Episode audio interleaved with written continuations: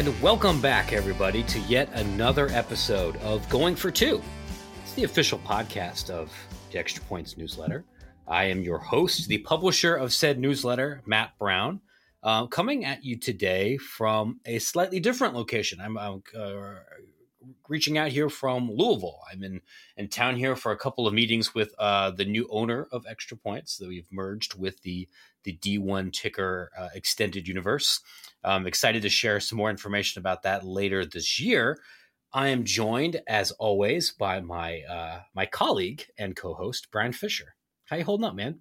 I'm doing good. I'm glad to glad to see you back in the, the new home office now. I guess it, it, it's it's weird to say that a little bit, but uh, it, you know, part of, of a growing empire. It's true. You know what we are? We are Ohio River coastal elites, and uh, and I love it. It's it's honestly like it has been.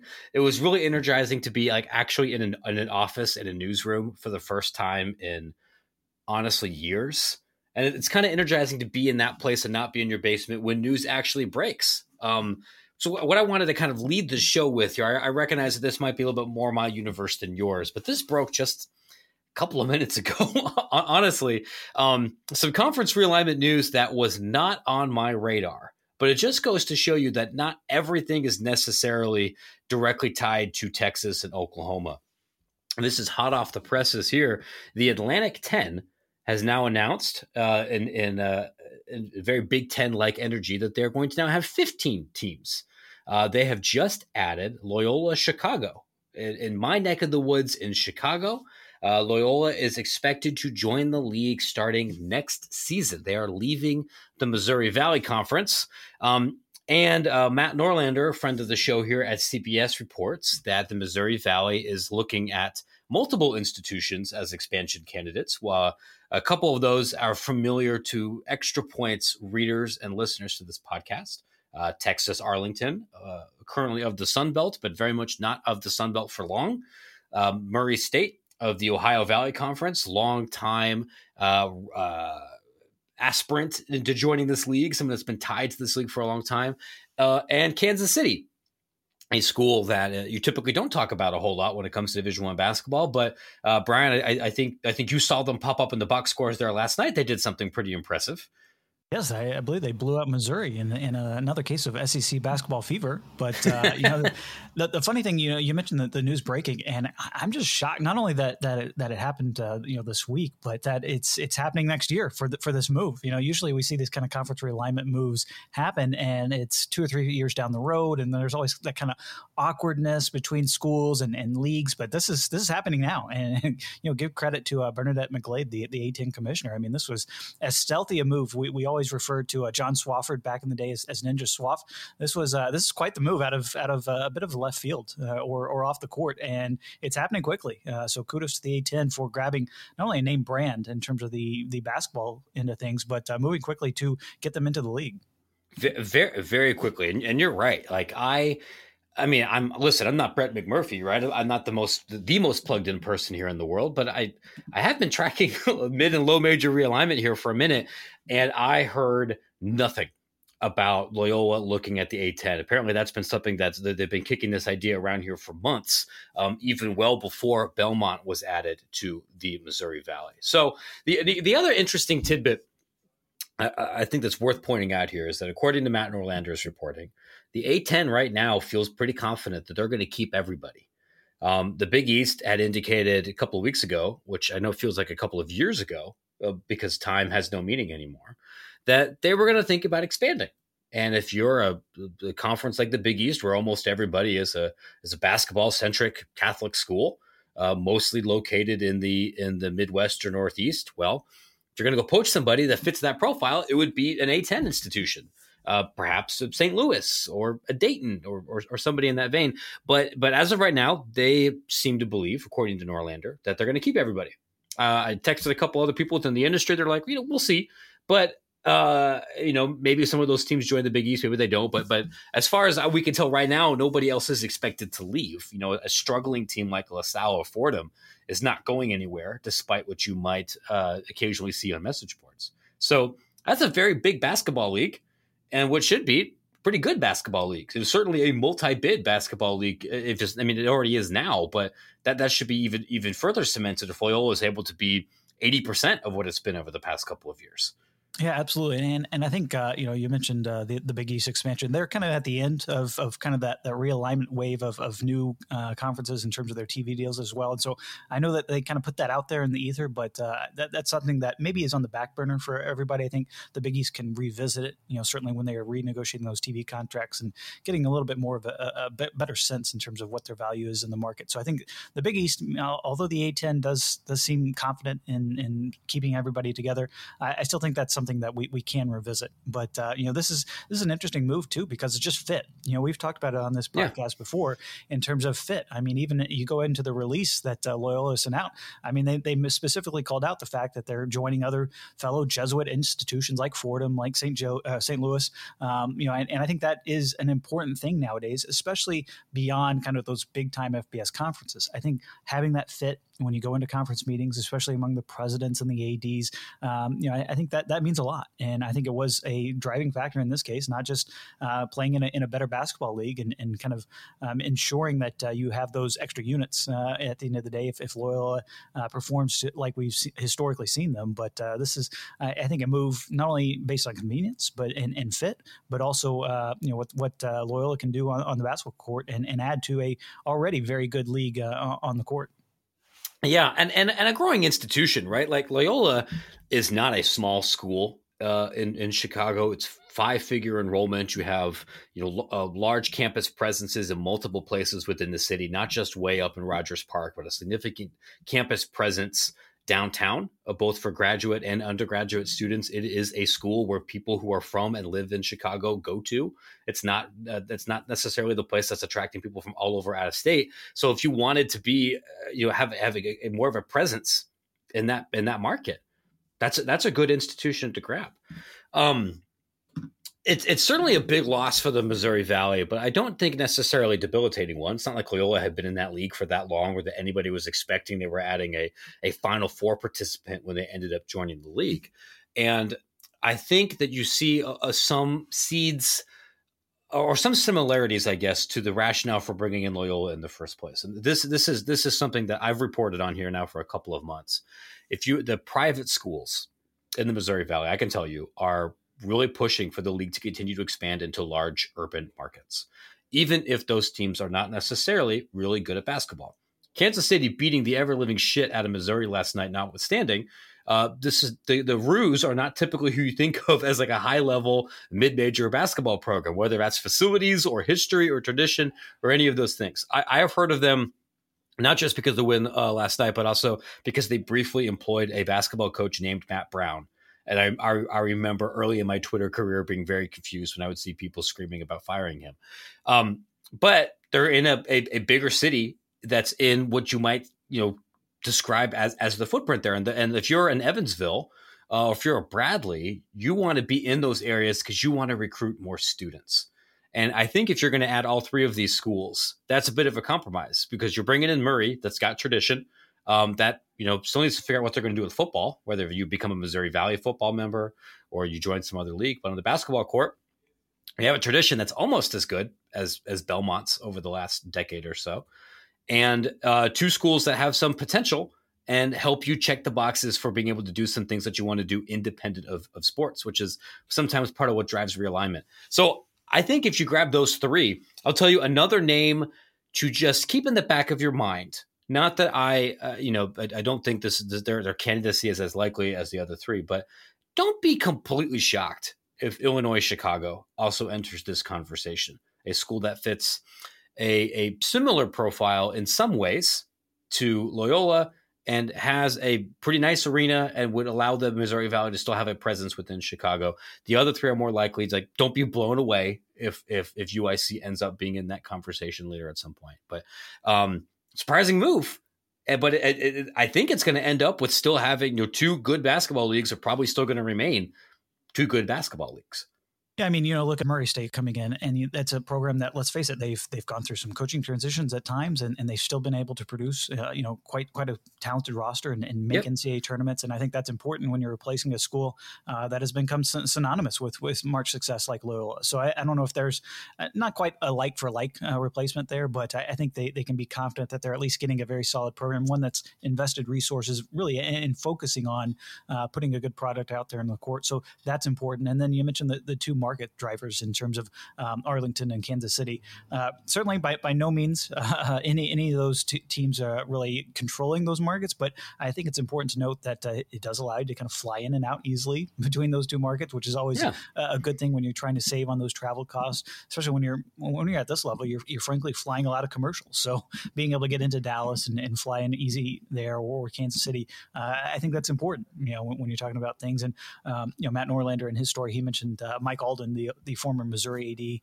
AD, uh, being a part of UMKC's push. Um, you know, I, would heard that as well, and uh, you know, I think it's important to know that uh, there's there's always some some folks around the side, some consultants and whatnot that uh, you know can can help you move these move these things along in terms of those connections. And I think we're we're seeing that a case uh, with with this realignment at the FCS level. Uh, these leagues they, they just want to solidify themselves. I think, and frankly, it's coming after a uh, NCAA uh, constitutional convention where where what were a lot of those questions about on Monday. A lot of them were you know what was the revenue percentage? What you know is yep. that going to be insured? How are the units going to get distributed? That's still to come. You know that those conversations about D1 and, and how the money really does get distributed uh, are, are, still coming, uh, not only in, in, January, but I think uh, beyond that as well. And so I think it's how can we shore up our position, uh, you know, as, as a conference. And I think a lot of these moves are being made with an eye towards uh, the, the future in, in that respect. That's I I think you are exactly right about that. There is our paid extra point subscribers would have uh, Tuesday's newsletter, which was all about that constitutional convention. I don't want to belabor it too much right now because it was a very long Zoom meeting. but that you're right. The stage has been set for these conversations in December, particularly in January, March, April, as we get into what the Division One Constitution is going to look like and those Division One specific bylaws. A lot of that's going to be about money, and a lot of that's going to be about what it means to be a conference. And you want to be in as stable and secure and strong a position now as you can because nothing is guaranteed um, for Q1, Q3 of, of next year or, or, or beyond. I can tell you, I, I, my goal is to be able to write a little bit more about this at the end of the week. It's probably also going to be paywalled uh, for Extra Points readers, but I can tell you there's a couple other FCS slash mid and low major moves likely. I, I think the FBS realignment chairs are mostly done being rearranged for like the next six weeks at least. I don't think Conference USA is going to make a big move next week or anything, but keep an eye on the Summit League, who uh, should Kansas City depart. Um, will be at nine schools and is at risk of losing Western Illinois to the Ohio Valley. Um, Augustana at the Division two level very badly wants to be in Division one. They've tried to get in this league before. That would be an institution that I think is worth paying attention to it's worth seeing uh, if if they make any other moves uh, along their footprint because the, the, this is a conference that's had to change its configuration a couple of times, and pay close attention to the Ohio Valley, which is now, assuming Murray State leaves and brings their football team somewhere else, it will be without an FCS football auto bid and is in a, a much less stable place. I'm going to have some more information about them, some of the conversations they've been having later this week on extra points. That's a lot right? Like that's that's that's that's that's a lot of changes. Some of that wasn't even expected. And uh, you know we think we kind of know what's coming here over the next week and a half or so but you know there, there may be a couple of other uh, fastballs. You know this or uh, you know better better than most people i talk to uh, this is also definitely happening at the coaching level too. We had uh, i think a couple of maybe somewhat surprising changes. I, as i was going to the airport this morning like first thing i saw that justin fuente was let go at virginia tech I don't know about you. That was something I had kind of expected to not happen until December, given that his buyout was about to drop by two and a half million dollars. But uh, I guess if you're an athletic director trying to, to figure out your roster management and preserve something of a recruiting class with an early signing period, maybe that's worth burning an extra two and a half million dollars to get somebody potentially in the door two or three weeks earlier, right? I, I, think that is, and, and I'm actually going to write this uh, for, for next week on, on Monday on, on Athlon Sports, is just how, how this coaching carousel is is very unique and in terms of the, the ADs kind of going out there and, and making it a point to hire early, fire early, and, and make the cycle almost spin a little bit faster than it normally has. And, you know, uh, you go back a couple, just a couple of years, really, even um, not only just uh, before the early signing period, but uh, just a couple of years. I mean, most of the coaching business, not necessarily the firing part, but certainly the hiring part was really compacted into basically that week, you know, right after uh, the championship games and into uh, kind of that, that Heisman Trophy and, and the award yeah. ceremonies. Uh, that that kind of week in, in December was essentially where everything happened, and a lot of it happened in New York at the uh, National Football Foundation dinner. You know, a lot of coaches would come in for that. Uh, they they would go upstairs and interview with ads, and and uh, the business would kind of get done there. But that that is no longer the case. You know, you you've got to be moving quickly. You've got to have you know, a bit of your ear to the ground, and I think it's been been fascinating. We've seen, um, you know, I mean, Clay Helton got fired, in you know, early in the process before the, the first month of the season was, was even up, and now he's he's hired before uh, Thanksgiving. I mean, th- that is just wild to think. And you know, frankly, you know, Georgia Southern kind of made it a point, saying, you know what, it's it's great he can come in, he can evaluate the roster while players are still on there, he can evaluate some of the coaches coaching staff there. Obviously, develop that relationship with recruits, have an eye a, a bit to the towards the portal as well. So it, it's just a new kind of era, and I think we're starting to see that. I think Justin Fuente, um, far from going to be the only Power Five coach, uh, certainly in, in the cycle to, to kind of get that early buyout. Uh, things had obviously been trending that way in Blacksburg for a while, and I think it just kind of just came down to essentially him and and uh, Whit Babcock agreeing on a number um, to kind of mitigate. Yeah. Uh, you know, his, his, buyout was set to go down in December. Uh, I, they came out, I, I, believe it was eight and a half million dollars um, that they're going to end up paying him on, on the buyout. It was was going to be ten, and, and, essentially this allows to kind of both parties to kind of move on from a situation that I think everybody understood was was going to be ending at some point soon. So it, it's just fascinating because this is this is kind of a, a, a really good test case in terms of uh, Virginia Tech, not the only school in the market, not the only one with that might have coaching overlap with some of these other openings. And uh, here you, you see the, the, early move, and I think that that is going to be a an interesting thing to find out. If, is this a blip in the radar, uh, this early hiring firing thing, or is it going to be more of a trend as we go through uh, the next couple of years? I will say this very quickly about Mr. Fuente. It may be a benefit for him to get this taken care of earlier because there are uh, G5 head coaching positions that could open where he would be a great fit and in fact may already have talked to people uh, potentially uh, uh, about some of those. I would not be surprised at all if he is still a head coach heading into next season, although I do not expect that to be at the Power Five level. Yeah, um, I mean, um, you, you, look at some of the openings. Uh, obviously, he's from the state of Oklahoma, so I think Tulsa's obviously that that's been rumored, uh, given the contract situation with Philip Montgomery and, and the way the Golden Hurricanes are trending, that that is likely a Group of Five job that could come open. Uh, I think he would make a lot of sense there. He, he did a terrific rebuilding job with not a whole lot of resources at Memphis. That really what what yep. kind of elevated his star.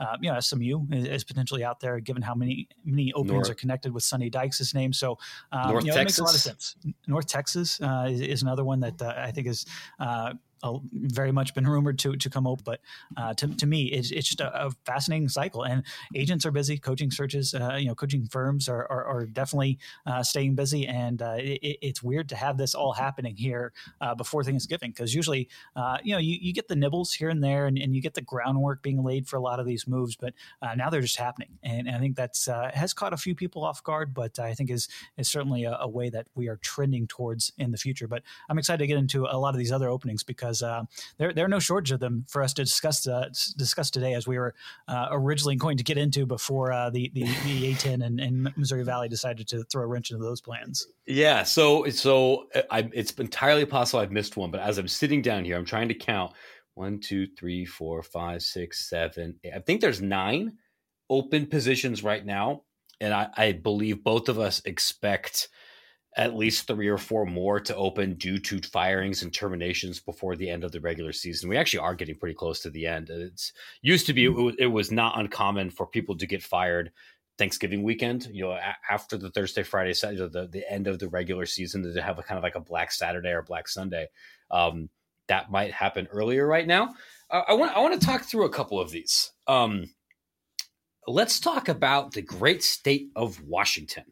Um, the Washington Actually, both of these opened up pretty unexpectedly, albeit for for two very different reasons. Uh, this cycle, I am very interested in what happens with the University of Washington uh, position here because I, I, don't know about you, um, and I, am not somebody that that tries to that cares a whole lot about winning a press conference to be able to predict what kind of coach is going to be successful because I think that's above my pay grade. But I think this is a really good job you could make the college football playoff at this job. There's probably only 15 gigs in the country where you can potentially recruit above a 50% blue chip ratio to put you in position for making the and, and winning a playoff game in a four and a, and a shortened playoff era.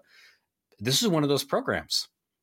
You've got a beautiful stadium, you've got history, you've got fan support the state of Washington at the high end produces pretty good football players. They had three five star kids last cycle, and they, you know, it, it, no one's going to confuse it with Los Angeles, but the uh, the western half of the state produces pretty good football players, particularly quarterbacks and wide receivers. So I, I look at this and think, I, you know, you you nail this hire, right? This is a job where you should win nine games, and that hasn't really been the case for this school here for uh, much of my lifetime. But it's easier for me to be more interested or excited about what they do, I think, than maybe TCU or Washington State, you know? Well, it is, is a, it is a fascinating opening, mostly because you know it, it seems like the the spiral that, that has happened uh, under Jimmy Lake, and, and the reason that we're at this point is, is so fascinating, and I think is truthfully going to color this opening a, a bit. Um, you know, I think the, the, the quick ending there, um, you know, you, you got a lot of coaches that I know would, would be curious in terms of what the administration support is going to be. You know, are, are they going to be able to get a high enough buyout to, to dissuade things? Because um, that was a quick hook for, for Jimmy Lake. Now, there's no denying that uh, a lot of that was of his own making, and, and things did spiral out quickly uh, because of, of his actions. You know, he, he made the wrong offensive coordinator hire. Um, you know, I, I, think it was a little bit too big of a job for him, I think, initially, and, and we kind of saw that with some of his comments uh, recently. And then uh, you you see the missteps yep. uh, not only off on and off the field, but um, you know it, it, was a quick hook, and sometimes that can make coaches a little bit nervous. But they also understand that hey, this is this is a great opening. Um, you know the, the, facilities are all there. I, I mean they're terrific. I, I, know anybody that's gone up and, and visited in Seattle, uh, you know they, they are really enjoying uh, and, you know just being able to really you know you can boat to work. Uh, I know some of the past coaches. I think last I, I, don't think Chris Petersen did, but I know a couple of the most recent uh, Huskies coaches have been able to, uh, to, to take their boat out on the water, and it's it's always a cool thing with with recruits, especially in the summertime, uh, to you know, or, or early fall, where you can take those recruits out on on your boat and go out on the lake and and uh, drive right up to the stadium. It's it's just a phenomenal setting. Um, you know, when there's a big game there, I mean, I remember the old Husky Stadium where you used to be able, to, you were in the press box and you used to sway, you know, up and down, and uh, you know they, have since fixed it uh, with with the new place, but tremendously loud place,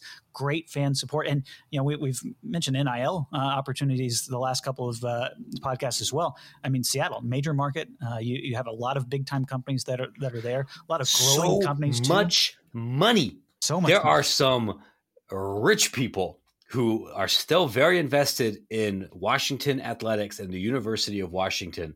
Um, and if you're if you just if you're able to carve off a little bit of that tech money, um, that could be a place where yeah, the resources are not the issue. I think for why no, that program absolutely. has not been successful and, look at too, and you look at uh, the, the Kraken and how they have started up, uh, you know, in terms of uh, just the, the amount of support they've had locally, uh, and, and, and how that project has kind of gotten off uh, off to a really good start in terms of bringing hockey. I think there's obviously been quite a bit of rumors about uh, the basketball team coming back. So Seattle, hot market, exciting job. I think this is a, a big time opportunity. And you know, you mentioned the talent base. You can go into California. Um, you know, I, I, think there is obviously a, a bit of an issue with the, the rival down the road with Oregon, and you know, combating them. But I think this is a, a team, obviously, that uh, won the Pac-12 North, uh, you know, last year. And obviously, there were a lot of COVID issues uh, contributing to that. But yeah, uh, I, I, don't think that the gap necessarily is is there. I think the Pac-12 is is very winnable. That for, especially the, the gap from the top to kind of the mid tier is certainly yeah. not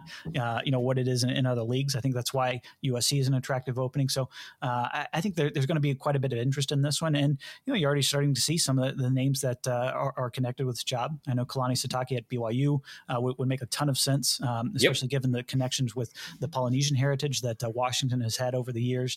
Um, that that makes a ton of sense. I think you're going to have uh, you know this be a quite attractive opening, and uh, you know Jen Cohen, the AD there, has uh, you know already kind of laid the groundwork in terms of what she wants. I would imagine they are going to go with somebody more of an offensive mind. I wouldn't rule anything out in terms of defensive guys, but um, yeah, I think this is going to be a big time hire for not just Washington, but really a tone setter for the rest of the Pac 12. I think that uh, kind of sitting back uh, in, in, terms of that bigger picture from 30,000 foot. This, you have USC open, you have really the a, a massive openings out west. Uh, ASU could come open. Uh, obviously, Washington State's already open. Um, this is a very critical time for the Pac 12, and they have to have these coaching hires nailed down. If you're George Kliavkoff, the new commissioner, you want Washington to have a home run hire ready to go. You want USC to have a great hire because you know what? If those programs are doing well, it means a lot because those the, the conference itself is going to go into media negotiations negotiations soon. So if you have Washington flying high, if you have Oregon uh, continuing to be a college football playoff contender, if you can have USC getting back to being USC, um, that's going to be huge. And I think it uh, does put a lot of pressure on schools like the Huskies to to nail this hire. Yeah, when we're talking about the strength of the Pac-12, no disrespect to our friends in in the Bay Area, but nobody cares if that if Cal is going eight and four, or if you're able to say, well, actually, the median team in the Pac-12 is far above that of the ACC or the Big 12. Nobody nobody cares we're talking about the strength of the league, it's is Oregon good? Is USC good? Is Washington good? Is UCLA good? Who is uh, who is competing in the top twenty? Who is is is beating big time teams out of conference? Who are your flagships? And no disrespect to Utah, who has built an excellent football program, very well could win, could go to the Rose Bowl this season. Um, has improved their recruiting and their talent level. If that is routinely the best team in your league, probably you've screwed up and that's what's happened with with, uh, with, with with the Pac-12 here.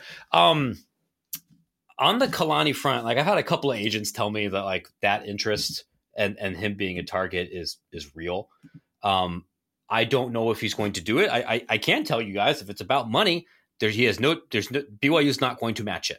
BYU is not going to pay four and a half million dollars for a coach.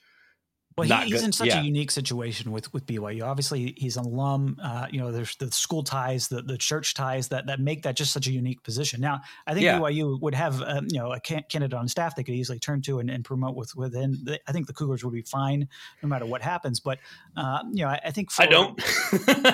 I think they would they would you know, they might do a national search, but I think Aaron Roderick is, is, is ready for that job. He's done a terrific job calling the offense the last couple of years uh, since Jeff Grimes. Part of the, the, issue that I think BYU would would um, would, would want to retain Kalani, especially moving to the Big Twelve. But um, you know, for, for yeah, I think it would make sense for Washington if he because he would be a guy that could come in there.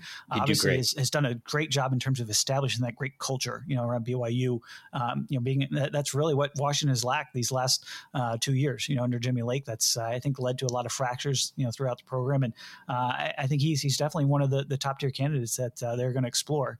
And uh, the question in, in, my mind is just does it make sense for, for him and, and his family situation? Um, yep. you know, because it, it's difficult to, to leave a job that not only your alma mater and, and a place you've made connections, you've built up, um, you know, and, and, guided from independence to the Big 12. But, um, you know, he, has got a lot of ties, you know, around the program. Um, obviously, you grew up there. So it, it, it, it, can be a little bit different uh, in terms of that, making that leap um, out, of, out of Provo. But I think it adds to the intrigue um, in terms of these positions because Washington comes open, well, that could lead to another opening down the road. And we've already seen USC, we've seen LSU. Those are going to lead to more dominoes, and I think this could could definitely be one of them. Yeah, I mean, quite frankly, if I was USC, I would call him and and and, and, and at least talk about it. So, like, I I I think he would be somebody who would be successful in a higher profile job.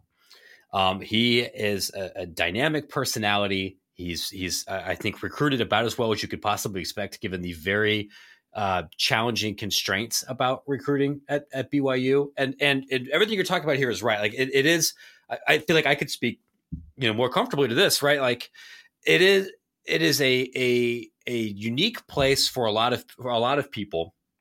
And the church knows that and kind of prices that in a little bit for not just athletic department employees, but employees generally. If you are a Latter day Saint academic, and you're near the top of your field, you are probably not going to get your highest salary offer from BYU. and and part of that and and the, the, part of that is and this is not pejorative or or or I'm not making value judgment one way or another. Enough people really want to be there. They really want to be in the cultural capital of Mormondom, and they, they want to be at the the the this this really important institution that they're willing to take a home team discount, and that's not uh, not discouraged. So if it's about money, um, I, I would I would just be completely blown away if BYU says, "Hey, listen, you know, we tapped the Mitt Romney vault. Here's five million dollars." Even like ideologically, I don't think that would happen. I I would imagine, you know, look, they gave this guy an extension when he was struggling. When it looked like he, they, you know, at, at, another program, he probably would have been let go or would have faced a lot more pressure after BYU went four and nine not that long ago. It, it took a while for this offense to get going, and they said, "This is our guy." That that means something. BYU, for not having big money, has I think really established themselves as a national leading program for name, image, and likeness. I, I think that that stands for that, that counts for something here, right? Um, I would imagine if they keep him, BYU is going to have to open the wallet more for their assistant salary pool. And that that has been a, an issue, and it's going to become a much bigger issue as they move into the Big 12 and are benchmarking themselves against programs that have much larger budgets. You're going to have to pay your coordinators over $600,000 if you want to attract quality people, especially if you want to attract people that aren't Latter day Saints, because um, as unique and as special and as great of an attraction BYU can be for somebody who wants to live in Provo and and and it feels that tie that institution. Uh, it's not for everybody. It wasn't for me, and I, I'm an active Latter Day Saint, right? Like it's it's it's a it's it wasn't it wasn't for the Mendenhalls. Like it adds different kinds of pressures. If it's about money and you're a BYU fan, like look, you should you should just get ready for the Aaron Roderick era or, or the Jay Hill era. That's the other kind of tricky thing about this, right? Is you got to be an you got to be LDS if you're going to be a, a, head coach at BYU. And there's not that many other Mormon coaches who can, yeah, who could, I mean, who could step into that role. I mean, I think Aaron would, would be the obviously internal candidate that, that would uh, yep. get a lot of play. Um, you know, he, he is LDS. He's he's an alum of BYU. I think obviously the way he's been able to develop quarterbacks and, and get that offense clicking uh, the last couple of years is, is going to be a big plus in, in his mind, and, and especially because uh, you know the offense that he brings to the table is, is, is frankly quite different from probably the other top tier candidate that they could go out and get in Ken Niumatalolo, who was uh, you know he was in the mix, you know, very very publicly in the mix uh, mm-hmm. for the last time BYU came open. So um, Um, you know you kind of un- understand, especially with the things that the way things have gone at Navy the last, say, six months, uh, you know, in, in particular, um, you know, does that kind of cause uh, Coach Coach Ken to, to look around a little bit further at uh, openings like this? You know, maybe it does, and I think that would, there would be some interest, and, and vice versa. But uh, that job is not open yet, so I, th- I, th- no. I do f- feel like we are getting just a little bit ahead. Uh, yeah, yeah, I, I, well, I know. Though, even though it is one of the more, I mean, we, we talk about uniqueness uh, in terms of these colleges. I mean, it truly is one of the more unique uh, head coaching openings, just given the connection with the school, given the connection with the church. Um, you know, it's just different from from anything really out there. Yeah. There's one other job that is open right now that I feel like I could go into 20 minute rabbit hole because uh, I'm super interested in it. But because I've monopolized this conversation, is there is there a gig right now that's open at at this moment that you're like I I I I I want to I want to dig and spend 10 minutes talking about this one and, and where it could go? Well, I, maybe in, maybe the one in my backyard. I, I do feel like they're they're obviously the, the two ones that uh, everybody's going to go to USC and LSU because they're Never heard of kind of kind of going in, in the same pool of candidates, right? Yeah, uh, you know, but I, I, think they they're each very unique. Um, you know, I think and, and, and, unique searches too, given the two ads involved in this one. Um, you know, we, very different. Scott, we all know Scott Woodward uh, at, LSU is, is a big game hunter, and, and I don't I don't doubt that he he has been looking at uh, top tier candidates. Um, you know, certainly we've even this week we, we got Jimbo Fisher, another denial on the record uh, between him and uh, even Texas A&M's AD uh, Ross Bjork coming out uh, again and, and, underscoring that Jimbo is not leaving for LSU. So if that door is, is truly closed and truly shut off, uh, those two teams will, will play each other at the end of the year, which will make for a bit of awkwardness. But. Yeah, real quick on that note, I'm not saying anything here. I'm just saying listen to the Jimbo Fisher denial, which you might have to kind of you know play at half speed because that's just how Jimbo talks. But compare that to the Lincoln Riley denial at Oklahoma and notice the differences. And I'm, I'm not saying that Lincoln Riley is going to go. I'm, I'm just saying those were two very different denials. And that gives you an idea of maybe the kind, the kind of people that, that LSU is going to at least talk to. Well, you sorry, mentioned yeah. Lincoln. Well, Lincoln is, I think, more so than than just this LSU opening. I think the NFL is going to continue to look at Lincoln Riley as well. That's going to be an that keeps coming up. Um, you know, certainly was when uh, the Cowboys opening, uh, the Browns came open a couple years ago. Uh, you know, his name has come up quite a bit in NFL circles, and it, it wouldn't be surprised if it does again. Uh, you know, this this carousel, especially given the number of openings at the pro level that, that we could end up seeing. We we already have uh, a big one uh, in, in Las Vegas, but I, I think he's he's comfortable in the situation. I think he does love, truly love Oklahoma. He, he likes working for you know the administration there. I, I, think there just is a new unknown, you know, with with the S, move to the SEC and you know what that, that's going to bring about. I think they're very comfortable in, in how he's running the program and and what he's able to accomplish there. But uh, it is a new unknown, and coaches hate uh, that kind of uncertainty. So I think that is uh, you know something to maybe file in, in the in the back of your mind. But um, you know LSU is is a, a unique opening. Mel Tucker has, has been mentioned quite a bit uh, in connection to that opening. I know, I know, a lot of folks around Baton Rouge are, are real high on him, uh, especially given the connections to not only the SEC mm-hmm. at places like Georgia and Alabama. He, he knows the lay of the land, but he's turning in a terrific season at, at, Michigan State. And and the last guy they hired from East Lansing, it worked out pretty well. So I think that uh, is another feather in his cap.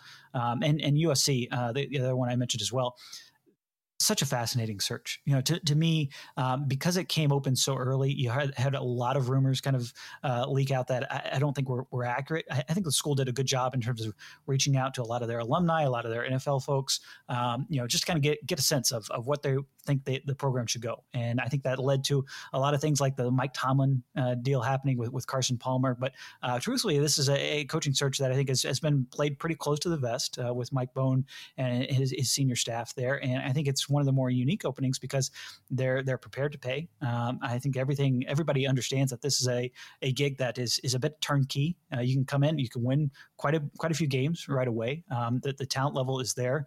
I know they just uh, lost a, a, a top tier recruit um, but the fact that uh, a blue chip recruit was sticking with uh, you know USC for two months without a head coach, I think tells you a lot about the school and a lot about the program and, and what it can be. Uh, because this is a, a, team that I think truly can contend for national titles on, on a regular basis. I think that, that all the all the building blocks are there for USC can they get the guy? And and it's it's difficult because you know you, you look at James Franklin, which was a name that was mentioned quite quite early on in connection to USC. I think he would kill it at USC. He has the the temperament, he has the the the attitude, he has really the the charisma uh, to to just kill it in Los Angeles and and at that gig. But uh, he's he's sitting there at six and four, and you kind of wonder is is is he kind of kind of his team's performance taking his name out of the out of the running there. Man, no, absolutely nobody is happy with the James Franklin experience.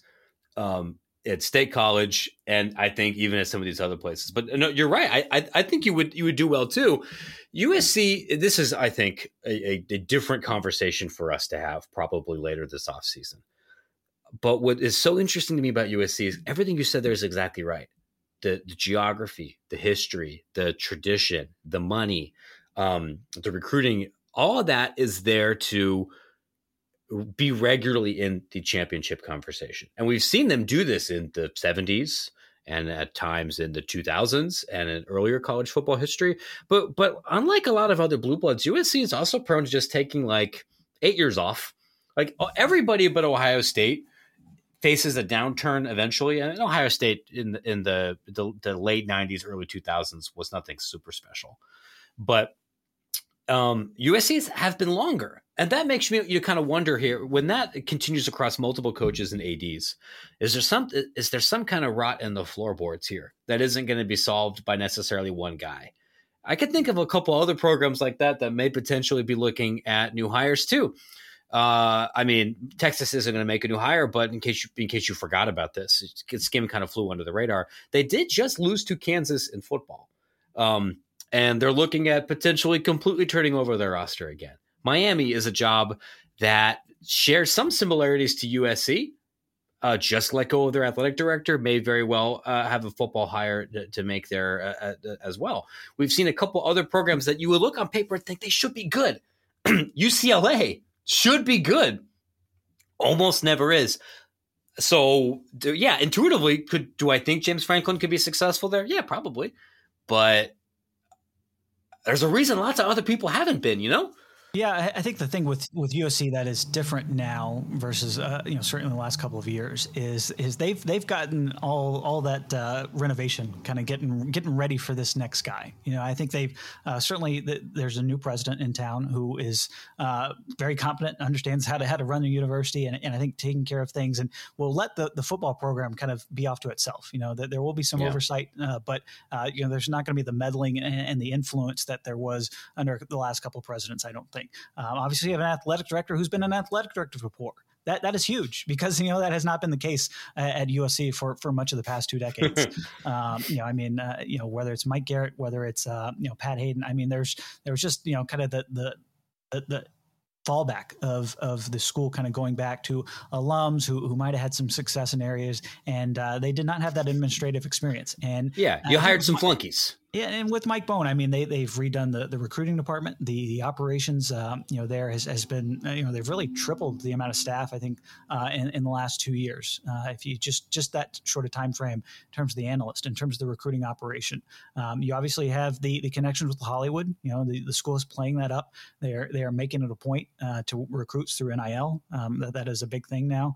Um, you know, I think the the alignment right now at USC uh, ha- has never been better. Even going back to the Pete Carroll days you know, when I was uh, covering that those those teams uh, under Pete, I mean, there there was still uh, the facilities were not there. Um, you know, they, they won with some of the worst facilities. Uh, you know, even in the Pac-12, uh, going back uh, when Pete Carroll was was was running USC there. So this is a, a much different job than I think it has been in the past. Certainly, there there are issues, you know, endemic to every institution, but um, this is this is aligned for a, the next hire if, if they can hit the ground running in terms of recruiting to to really make it a, a quick and, and easy ascent back into the national elite. Um, now the question is, they, they got to nail the hire. You know, they, they can't settle. They, they can't they can't fall back on, on second tier candidates. But if they find the right guy, um, you know, I, there's no doubt in my mind that USC can go go be back to being USC that uh, of old. I want to very quickly talk about the exact opposite of USC before we wrap this up. I want to talk about Florida International which is not an airport, which is what it sounds like, but an actual university. Butch Davis uh, uh, will not be returning, and uh, interestingly, decided to try and torch the place on the way out, claiming that the central administration has sabotaged the program, that the school did not have enough money for shoulder pads, and so they had to uh, buy, you know, get donated used ones from Mississippi State. That the staff has not been able to recruit on the road, in part because of, of, of finances. Um, their athletic director has retired. And I will just say that pre- previous school leadership, this is the administration that hired Isiah Thomas as a basketball coach, um, fired Mario Cristobal, who turned out to be a pretty good football coach elsewhere, um, and was at one point was seen as a peer to FAU, and has so fall so dramatically fallen off in that comparison that they were on the very fringes of FBS until Conference USA kind of re- recoalesced. Their rival FAU is now in the um, American Athletic Conference and, and may also be in in the uh, uh, shopping at a more expensive aisle in the head coaching market. This is a job that's in Miami, and Miami's got lots of college good good high school football players. But whew, this is a hard gig you're in a terrible league that has no geographic uh, identity. You have a league that ha- a team that has no dynamic or history or re- record of being at FBS. You're at one of the most unique institutions in, in FBS because it really is an international student body. Uh, you are in Miami. You are not in some some leafy suburb. What kind what kind of person could win there? What does success even look like at a place like that? Like I, I it it I feel like this this is an institution that has much more. It's basically like Cuban UMass to me, rather rather than Sleeping Giant or anything. You know, it's UMass with pickles.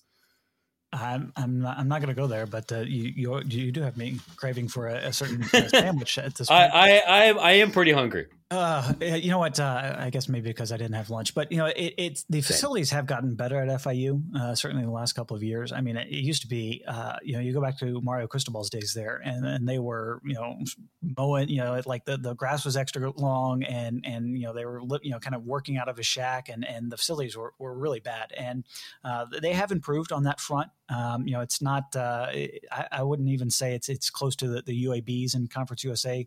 Um, you know, it, it's it's a ways from from getting even to that point. But uh, I, I, think there there will be a lot of coaches that view this as as a, a big time stepping stone because you do have that local talent base, uh, not just in terms of the the, the locals, but uh, in in the transfer market as well that, that want to come home. I think FIU can be a decent destination for guys, um, you know, whether whether at the Power Five or they're at schools in the AAC that they, they go away, they don't have the success they want, they can come back to, to a program like FIU. And I think for a young up and comer, that, that really can uh, want to establish this program, you know, I, I, think that they can have some success here. Um, you know, how much is is always going to be limited just in terms of the the school and, and how much they really want to invest in football. But um, you know, I, I, think they're they're focused on on making a, an interesting hire, and I think who they ultimately end up getting as, as the AD is, is going to drive a lot of that. You know, it wouldn't be surprised um, if if you if they make an AD hire and and that AD already has somebody in mind, and, and you kind of move pretty quickly. But uh, yeah. I, I, am I'm, I'm fascinated to see because